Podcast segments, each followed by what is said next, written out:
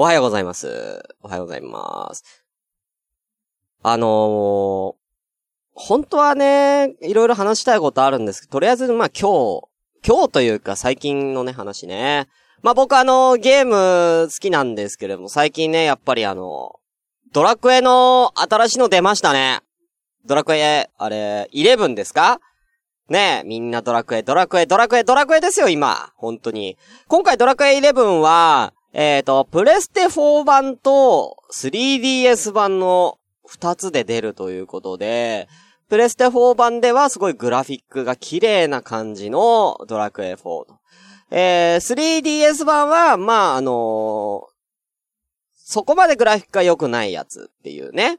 でもまあ、あの 3DS 版の方はなんかドット絵のバージョンも楽しめるみたいな感じのね。ちょっと、あのーなんでしょうね。また違ったやつで、まあストーリーとか一緒なんですけれども、なんかちょ、ちょこちょこなんかこう、プレステ4版にしかないやつとか、えー、3DS 版にしかない、こう、仕組みだったりとかっていう感じの売り出し方をしてる。ちょっと変わった、今回変わったね、えー戦略の仕方をね、えードラクエ11でやっててですね。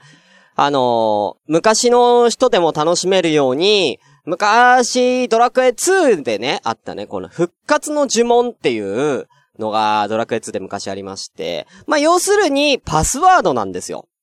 あの、続きから始めるために必要なパスワードですね。当時はセーブっていう機能がなかったんですよ。カセットの中にセーブする機能がなかったので、パスワードを入力して続きからスタートするっていうのが、ファミコンの基本的な、あのーセーブシステムなんですけれども、その、えー復活の呪文を、なんと、あのードラクエ11に使えるという。その復活の呪文を使って、プレイをスタートすると、ちょっと強い勇者で、スタートできるっていう特典がついてるみたいですね。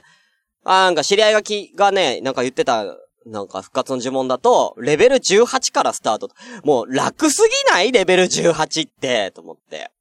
あと、レベル、なんか、そのパスワードによって、その主人公のレベルがどんぐらい強いかっていうのが変わってくるみたいなんですよね。あとはなんか、レベル14で初期から、ハジャの剣装備してるとかね。強すぎない？それぬるゲーじゃない？と思ってドラクエね。でね、そんな中で僕がすごく気になったのがあってですね。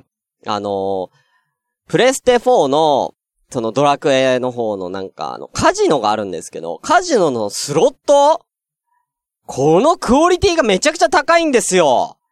なんか、普通に今までのやつだったらガチャーンみたいなやって、なんか普通になんか豪華、横5個、縦3列みたいな、ドラクエ5だったらそんな感じのね、ただのスロットなんですよ。で、まあ揃ったら、まあコイン増えるよ。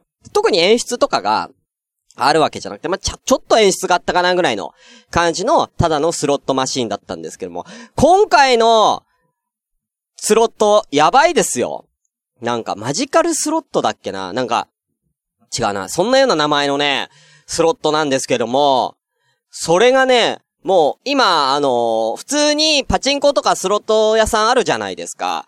そこに置いてある筐体のスロットと、ほぼ同じぐらいの演出の多さと、あの、もう本当にその、リアルのスラスロットと、本当同じやつ。もちろん、その、置いてある、リアルに置いてあるやつを使ってるわけじゃなくて、ドラクエオリジナルのスロットはスロットなんですけども、演出とかもすごいしっかりしてるし、あの、それこそなんかスイカとかチェリーとか、チャンス目とかに、で、えー、ボーナスに入るか入んないかっていう抽選を行うシステムだったりとか、ART のシステムちゃんと取ってましてですね、えー、アシストリプレイシステムというですね、まあ、この辺ちょっと、あの、専門用語になっちゃうんであれなんですけれども、まあ、とにかくすご、スロットがすごいと。で、僕スロット好きなんですよね。だから、やりたいんですよそのドラクエ、もう俺、いいんです。あの、ドラクエいいから、スロットだけや、やらしてくんねえかなっていう。うん。ただね、僕、プレステ4持ってなくて、3DS しか持ってないんですけど、3DS 版ではその、スロットはできないみたいなんですよね。でもそのためにわざわざプレステ4とさ、ドラクエ買うぐらいだったら普通にスロット打ちますよね。でも、その、ドラクエのスロットは、ドラクエ11のプレステ4版だけにしかできないんですよ。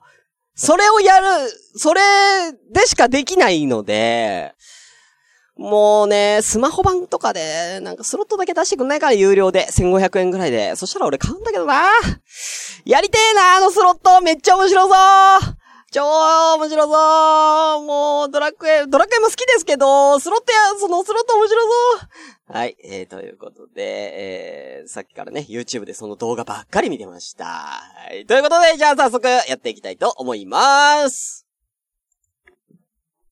シュンシスカスの朝からごめんね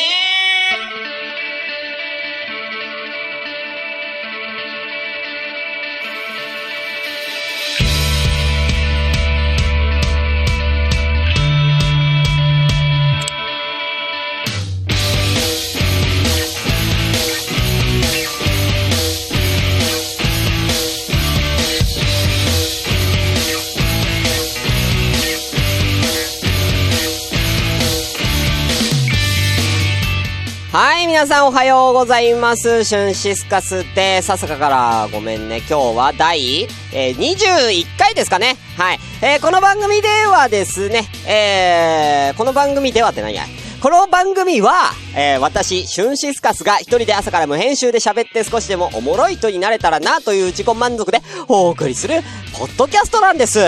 ポッドキャストなんですよ。で、えー、無編集の証拠として、えー、今、ツイキャスやってるんですよ。ということで、5名様いらっしゃいませ。はい、ありがとうございます。ビーフォアチキンさん、おはようございます。ごめんね。フリメイソさん、いらっしゃいませ。おはようございます。はい、提督さん、友達んち行ってやろう。いやー、俺もやりたいんだよなー、それ。ちょっと誰かやったら感想聞かせてくださいよ、本当に。いやー、もうそのためだけにちょっとプレステ4を買おうか迷ってますけれどもね、そんな金ねえんだよな。はい。ということでね、えー、本日は、えー、7月の31日ですね。えー、明日から8月ということでね、もう、猛暑日が今日も暑いですね。続いてますけれどもね。え先週はすいませんでした。本当に風邪をひいてしまいましてですね、喉の調子とか鼻水が出ちゃったりとかしてね、えあまり調子良くなかったんですけど、実は今も若干まだね、引きずってるんですよ。まだ若干ね、まあ、咳とね、鼻水がちょっと出るような感じね。ここまで俺1週間も風邪を引きずったのって、学生以来、本当に子供の頃以来かなっていう感じなんですよね。で、別段なんかその一週間の間に熱が出たりとか、おかんがしたりとかっていう本格的な風邪っ引きにはなってないんですよ。なんかね、ずーっとね、この、ずーっとこの微妙なやつ、ほんと、なんていうのかな、風邪っぽいなーぐらいの感じがずっと続いてるんですよね。なんなんだろう、なんなんだろう、ななんだろう、本当に。気になるんですけれども、まあ今日もね、リポで飲んでね、仕事してきましたんでね、はい。まあ頑張っていきたいと思いますんで、えー、34歳でもまだまだいけるぞっていうところをね、アマンさんに見せつけてやろうとね、思っておりますよ、私は。本当に。ね。そして朝からごめんね、えー、最近ね、ちょこちょこ、えー、ランクイン、してますよね。えー、カテゴリーゲーム趣味部門でちょこちょこランクインということで、えー、ちょっとは知れてきたんじゃないかななんて、えー、ね、思ってますけれども、僕の風のことよりももう朝ごめのランクのことの方が気になっちゃいますよね、本当にね。はい。いやー、頑張っていかないとな、本当に。あ、ありがとうございます。パチパチ。はい、えー、フリーメイソさん、えー、半日で直すシュンさん都市伝説。いや、でも、本当に、あのー、会社員時代の時は、半、半日で直さないと、仕事本当に休めなかったんで、はい。一応、管理職だったんで、僕休めないかったんですよ。なんで、まあ、僕以外バイトだったんでね、それ休めないっすよ、社員の僕は。はい。一回だけ休んだんでね、一日だけ休んだんですよね、3、40度ぐらい出て。うん。はい。まあそんなね。まあ今はね、別にそんなことないんでね、別に休んでも全然いいんですけどね。いいんだけど、やっぱね、時給生活なんで、休んだらその分ね、給料下がっちゃうんできついんです。はい。きついよー、お金くれよ本当に本当に金くれよということで、えー、お金が欲しい私今日も頑張っていきたいと思います。それでは本日も、ごめんなすって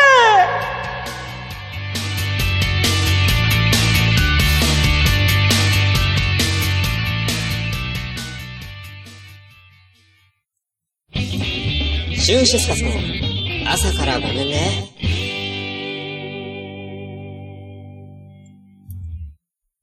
第1回おかず一舞踏会途中経過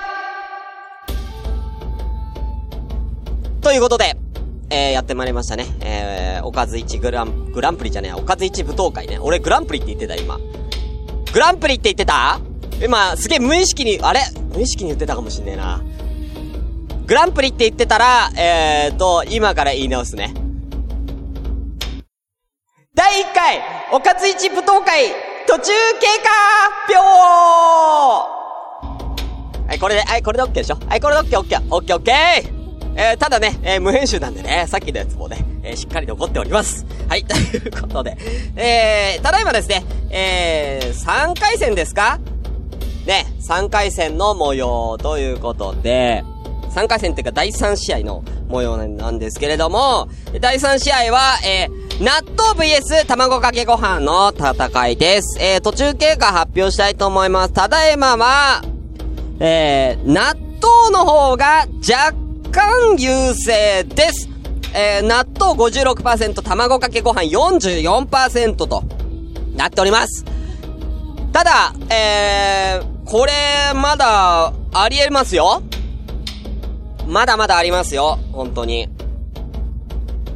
ここからひっくり返る可能性もあるんで、もしこの中に卵かけご飯派がいれば、ここでアピールしても全然いいですからね。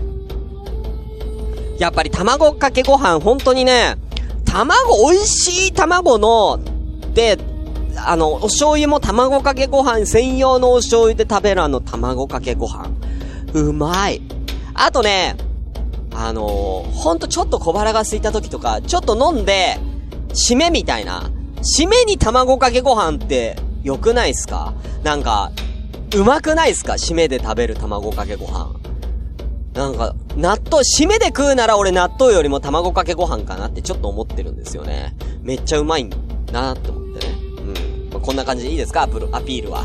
えーということで、えー、まだまだ、えー、募集しております。えー、次回の水曜日にね、えー、結果発表ですから、あと2日、えー、皆さん、えー、どしどしお待ちしております。はい、以上、えー、おかず一部動画でした。はい、ということでね。えー、ちょっとね、えー、語りたいことがあるんです、さっきのゲームの話なんですけれどもね、あのー、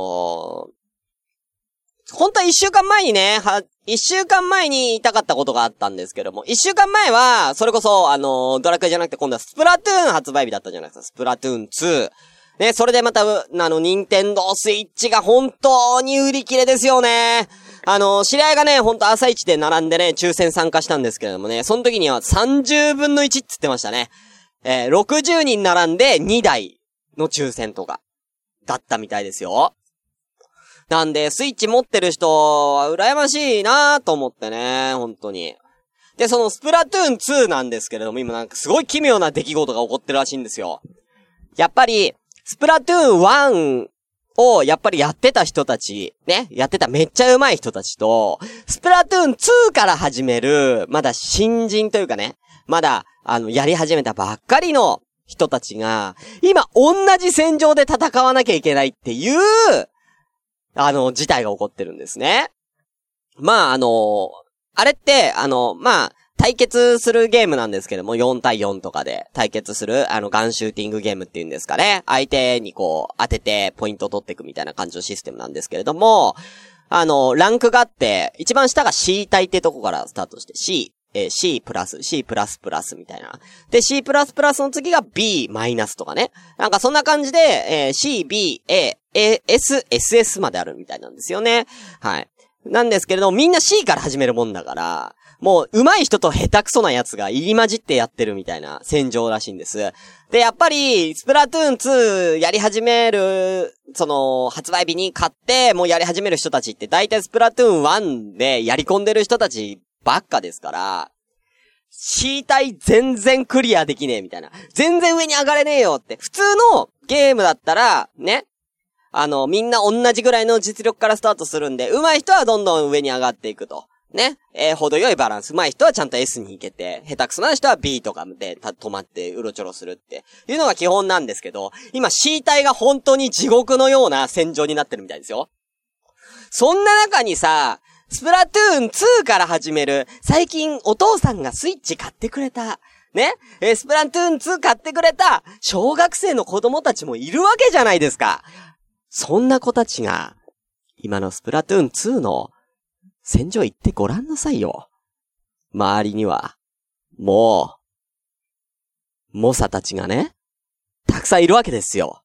ね、そんな中、少年兵は、頑張ってこう、戦っていくんですよ。まだ潜ることも覚えていない。え？若葉シューターの、えー少年たちが、普通に歩きながらインクピーピーピーピーピューって飛ばしてる中、突然後ろから隠れてたモンスターがドーンって出てきて、一瞬で殺されるその悲劇ね。えー本当に、こう、戦場にいる少年兵を殺すような残酷なね、惨劇がただいまね、えースプラトゥーン2では起こってるんですよ。そんなことになったら本当にさ、子供とかさ、あのトラウマになるよ？出てきた瞬間に殺されんだからね。本当に。残酷ですよ今の。だからね、もうスプラトゥーン1のデータとか、ランクを2に引き継いであげてほしいわ。ね、1で、SS 隊にいた人はなんか A からスタートとかにしてあげれば、なんかいい感じでね、みんなね、ゲーム楽しめるんだろうけどもね。俺そんなん絶対やりたくねえなと思って。スプラトゥーン2面白そうだけど、俺絶対買わないと思って、そんな怖いから。本当に。うん、ビーフはチキンさん。子供たちに大人の厳しさをし、大人の厳しさどころじゃないんですよ、もう。あのー、もうね、もう本当にね、あ本当歴戦の覇者たちがね、戦ってる中、うろちょろしてる子供みたいな戦場なんですよ。すごいやばいっすよ、本当に。はい。ちょっと動画見て俺もうね、震えましたからね。こんなん絶対やりたくないと思ってね。はい。さあ、ということでね、えー、ちょっとお時間もだいぶ迫ってきたんで、えー、このコーナーに行きたいと思います。アンナの私のこと教えて。ということで、えー皆さんこんにちは。おはようございます。アンナです。私のこと、えー皆さん教えてもらうこのコーナーになっております。今までのね、えーあの、私のことに関しては全部メモってあります。F カップとか、いちごが好き、155センチ、23歳とかね。え最近だと、あのー恋の話で、7年付き合ってた彼氏がいたんですけど、なんか最近別れちゃったとか、その彼とは、ちょっと、あの、隣の工業高校の男の子で文化祭で出会いました、みたいな、あの、そんなストーリーもね、教えてくれたりなんかして、えーだんだん私のことをね、えーなんか、いろいろ、なんか、わかるようになってきました。はい。えーでですね、今回なんですけれども、せっかくなんで、ツイッターの方で、えー私のことについてのお題みたいなのをね、今回から出していこうかなって思ってます。今回はね、あのーせっかく夏なんで、あのー私の夏の思い出。これについて、皆さんにちょっと教えてもらいたいなって思ってます。では、何かあったら、ぜひよろしくお願いいたします。まあ、夏の思い出って言ったら、やっぱり、海とか、プール、花火とか、やっぱり、ね、あとは、何ですか？あの、浴衣着たりとか、いろいろあると思うんですけど、なんかそのちょっと夏の私の思い出なんか、もしあったら皆さん教えてください。フリーメイソーさん、アンナちゃん待ってました。もう最近だとフリーメイソーさんくらいなんだよ、私のこと待ってくれてるの。嬉しいです。ありがとうございます。あの、夏って言ったら、やっぱり一番思い出って言ったら、お祭りとか花火大会の思い出が一番印象深いかな。うん。今年は行けるかな花火とか。あ、メイソーさん。お嬢様の夏は想像つきませんよ。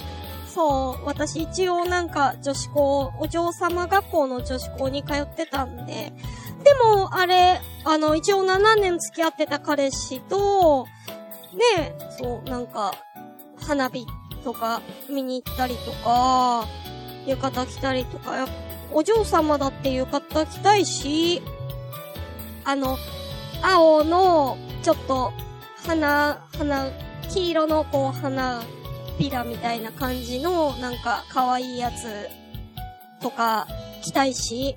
あ、みおほっぺちゃんいらっしゃいませ。なんか、噂によると、なんか、巷で、みおほっぺちゃん、すごく可愛いって、言われてますよ。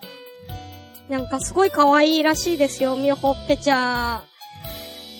私、全然、その、ね、写真とかも何も見たことないから、みおほっぺちゃん、どんななのかなってすごく気になってるから、今度、もみほっぺちゃんに、もう会いに行こうかなって思ってます。やめろって言われた。あ、えー、じゃあ、みほっぺちゃんの読みますね。その昔彼と神社のお祭り、浴衣デートして、階段で下駄の紐が切れちゃっておぶってもらったの。かわいい何？すごいかわいじゃないですか。いいですね。ああ、そうなんですよ。もうね。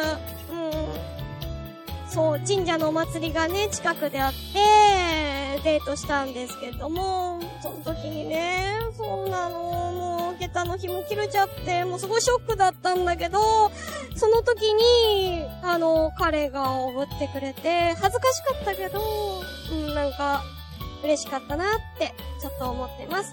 ただなんかちょっと、あの、浴衣だったから、ブラとかしてなかったから、ちょっとなんかおっぱいがすごい直接当たる感じとかすごいか恥ずかしかし、恥ずかしかったあ、アマンさん。去年の夏に近所のファミマの34歳の店員にナンパされたこと。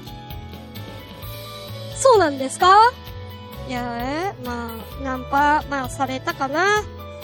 うん。なんかその時、夏だから、ガリガリ君の梨味を買ってたら、その店員さんに、あ、梨味美味しいですよねって言われて、よかったらこれもって、これもどうぞって言われて、あの、ナポリタン味を出されて、投げつけてやりましたよ、その店員。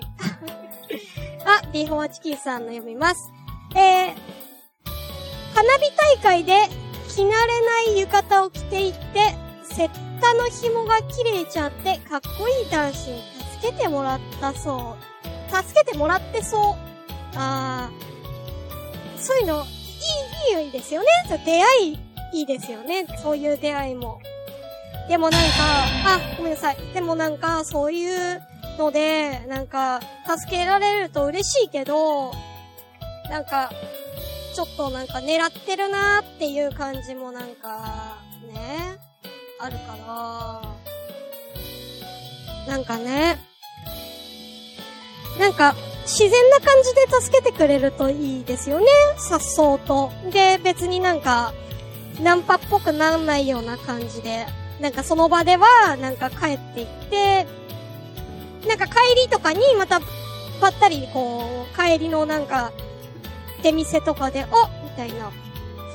なんか安くなってるたこ焼きとか買おうとしたら、あみたいな感じで、その人と出会って、あ、あの時はどうもありがとうございます、みたいな。で、それでこう、じゃ、じゃあ俺にたこ焼きどうですかみたいな。そういうのがいいかな。私になんかその場でたこ焼きを、そのかっこいい男子におごっちゃったら、なんか私の方もなんかすごい軽い女みたいな風に見られたら嫌だから、その場ではお礼だけ言うみたいな方が、なんか良くないですか？あ、あ、ぐちゃらじさん、いらっしゃいませ。海星さんでしたっけ？ですよね。海星さんだったと思います。ありがとうございます。みおほっぺさんは本当に可愛いらしいですよ。なんか、うん、なんか私よりも、そ、本当になんか、女の子女の子してる、すごい可愛い声で、みたいな。ちっちゃくて可愛いんですって。あの、野良ネタの松田さんが言ってました。みよほっぺさんは本当に可愛かったって。うん。松田さんが言うぐらいですからね。うん。あの、人間嫌いの松田さんが言うぐらいですからね。うん。本物ですよ、みよほっぺちゃんは。みんな、みよほっぺちゃん、みよほっぺちゃんファンクラブ作ります？ああ、面白い。えー、アマンさんの、もうその店員の名前は確か加藤でしたっていうのは、もう、そうなんだな。うん。本当にね。えー加藤さんは細身のイケメンだけど、お尻に悩みをか、あのー、しゅんさんの情報じゃないんですよ。私の情報を教えてほしいんで、しゅんさんのスペックとか情報はいらないんですよ。あ、みほっぺちゃん163センチなんだ。でもほら、松田さんからしたら小さいから。ね、松田さんなんか、もう、なんだろうな、壁、もうなんか、ま、松田さんと1メートルぐらいの距離で話したら、もう視界全部松田になるから。視界全部松田さんになるから。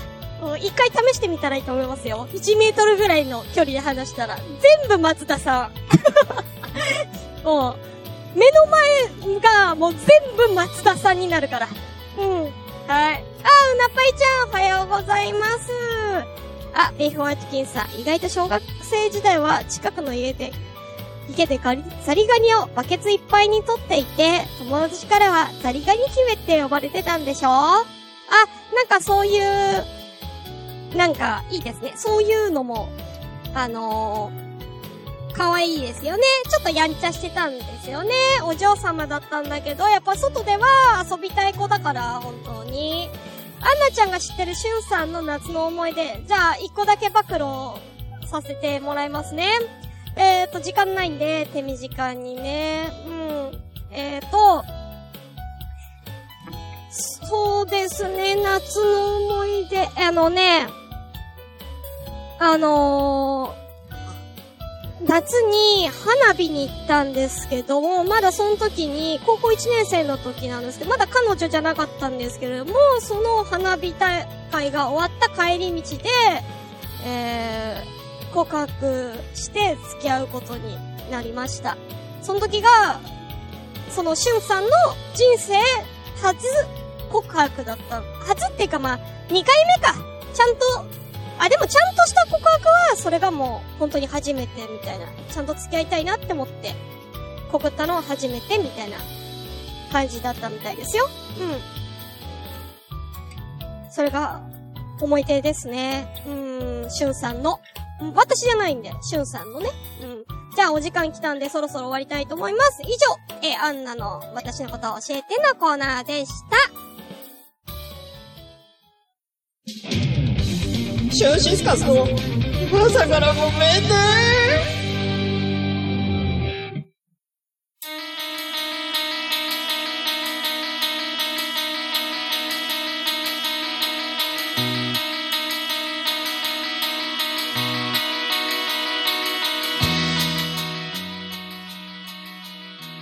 はい、ということでエンディングの時間です。はい、えー、この番組ではまったりお便り募集中です。メールアドレスは、えー、ASA、えー、なんだっけ？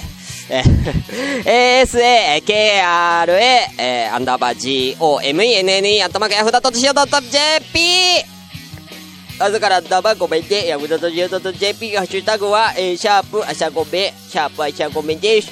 お待ちしてます。お時間がもうあと10秒しかないか終わります。それでは、私は、実は、ショルシスカスでした。バイバーイ you gave it up, so it's hard to make it up. You